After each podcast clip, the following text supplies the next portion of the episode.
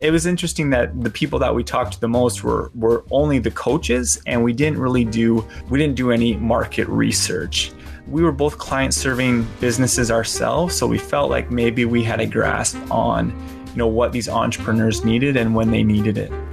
So we got this site up and running. It was fantastic. We had you know one sale. It didn't go through the website but we had one sale and it went through and then things started getting hard Alex Williams here to welcome you back to Broken Bulbs, the show for entrepreneurs, creators, and builders who need to keep it real. Today I'm joined once again by Mark Stovall. Mark previously featured on episodes 144 and 229 of Broken Bulbs, so make sure you check those out as well. Mark is a CPA, and for the last 10 years, he has worked with some of the largest companies in the world, both as an employee and a consultant.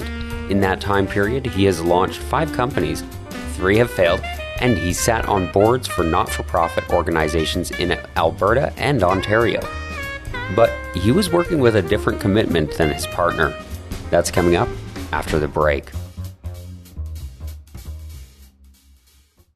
Real quick before we get into today's show, we all know that I like having recurring guests, but I've also started having guests on a bonus podcast called Bright Bulbs. It's a little bit more chill, a little bit more relaxed, and we have a lot of fun talking about silly ideas and creative projects we may or may not ever get into.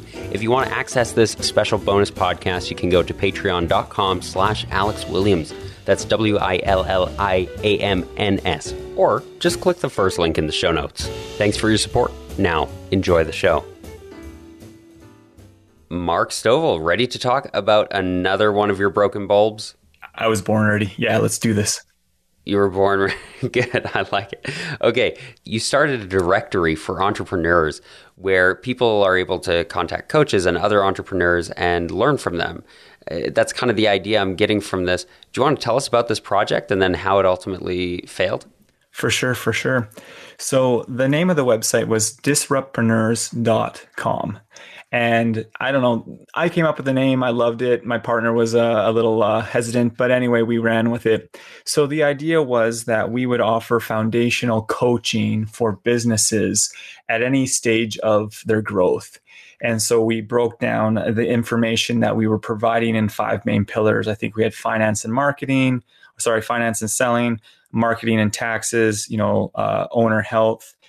Uh, I can't even remember the other five pillars. But, anyways, it was organized into these areas of expertise where we could get coaches and and entrepreneurs together. And so we had, you know, I had a network from working in, you know, professional services for uh, you know half a decade and he had some connections as well and we were going to leverage our network to bring these coaches into this website you know something comparable would be uh, masterclass.com however the coaches would be you know person to person one to one zoom calls or whatever it may be. Um, and then we were really excited and we you know we had a lot of traction. Uh, the one thing that was maybe against us was that we were both accountants. And so we were strong in the finance and tax side of things and maybe, you know, business structures. However, maybe we lacked the experience um, that teaches about owner health, you know, managing one's own time, uh, things of that nature. But we we took on this beast.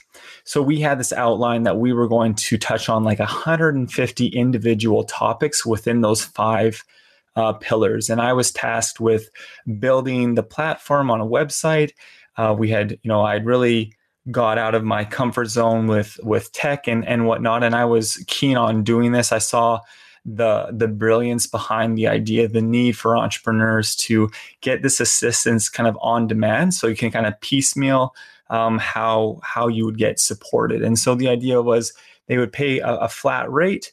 Um, and get a number of credits, and those credits would then be allocated to these coaches. Anyways, I love the idea you know the people that we talked to uh, they loved the idea.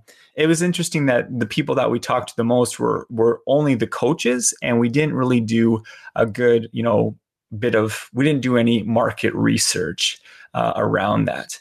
Uh, but both we were both client serving businesses ourselves so we felt like maybe we had a grasp on you know what these entrepreneurs needed and when they needed it So we got this site up and running. It was fantastic. We had, you know, one sale. It didn't go through the website, but we had one sale and it went through.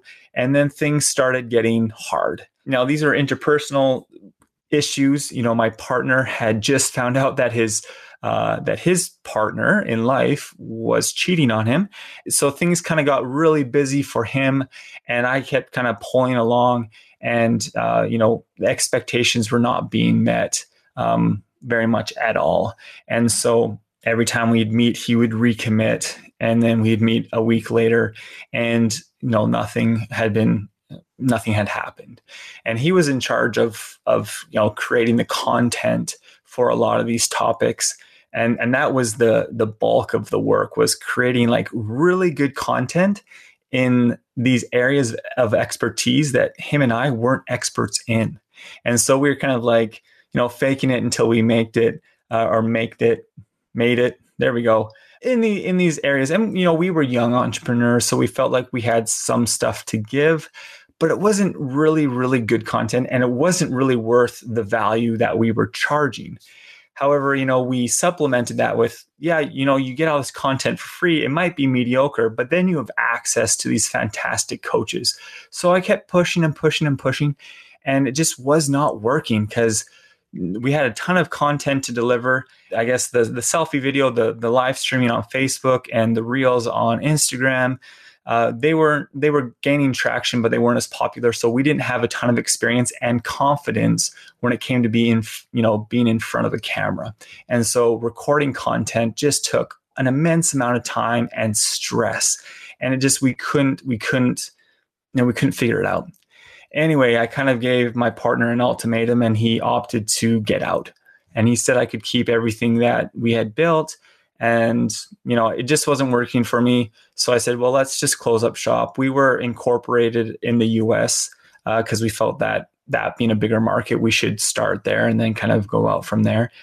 Anyway we ended up closing up shop um, we started mid 2018 and we were done by march 2019 because of just everything that had gone on and and talking to my wife afterwards she said you know you have to make sure that I, I guess I'm getting to the the learnings of this already. So, you know, number one is that I think the scope of our project was way too big for the size of our team. We were trying to deliver content uh, for things that we were not experts in, and that we, you know, we we liked the idea, and I think we could have made this work if we had trimmed down the scope a little bit and maybe brought on a bigger team that had the expertise that we were looking for.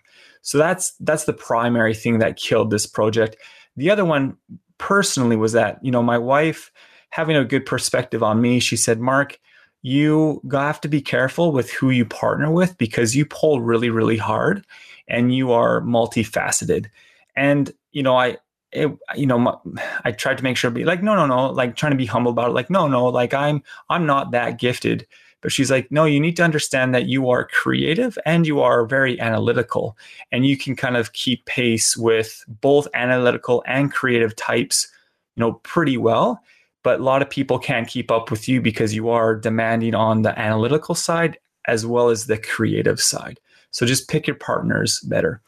So that was, you know, that was a personal learning for me, and then overall the scope was was much too large um, for what uh, what we wanted to do. I love that. I think that's fantastic advice for any creative person, any business person, whatever it is that you're creating. Pick your partners right and narrow your scope. Get focused, right? I think that's huge. Of course, at the end of every episode, I like to hear what's working for you now because you've moved on onto hopefully greener pastures. Why don't you tell us what you're up to now and where we can go to find you? So right now, you know, I love still working with entrepreneurs on the educational side of things. And I find that operators, entrepreneurs, they kind of lack that financial management, that financial oversight piece. And so I've narrowed the scope.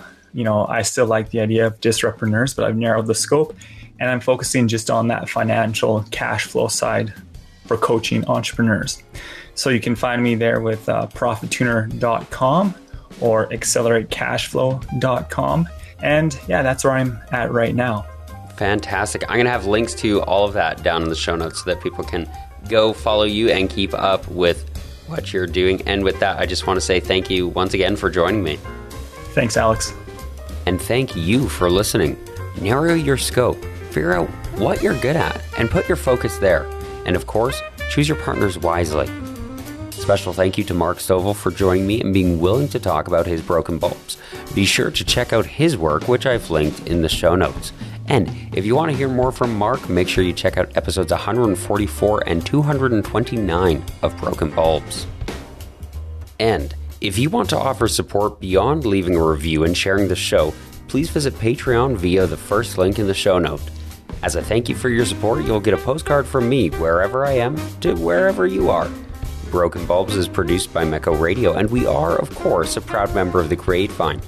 I, Alex Williams, was your host. The podcast artwork is by Bethany Gustafson, and the music we use is by Brian Claxton and Wesley Thomas.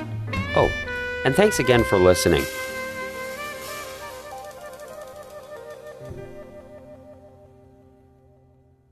Mecco.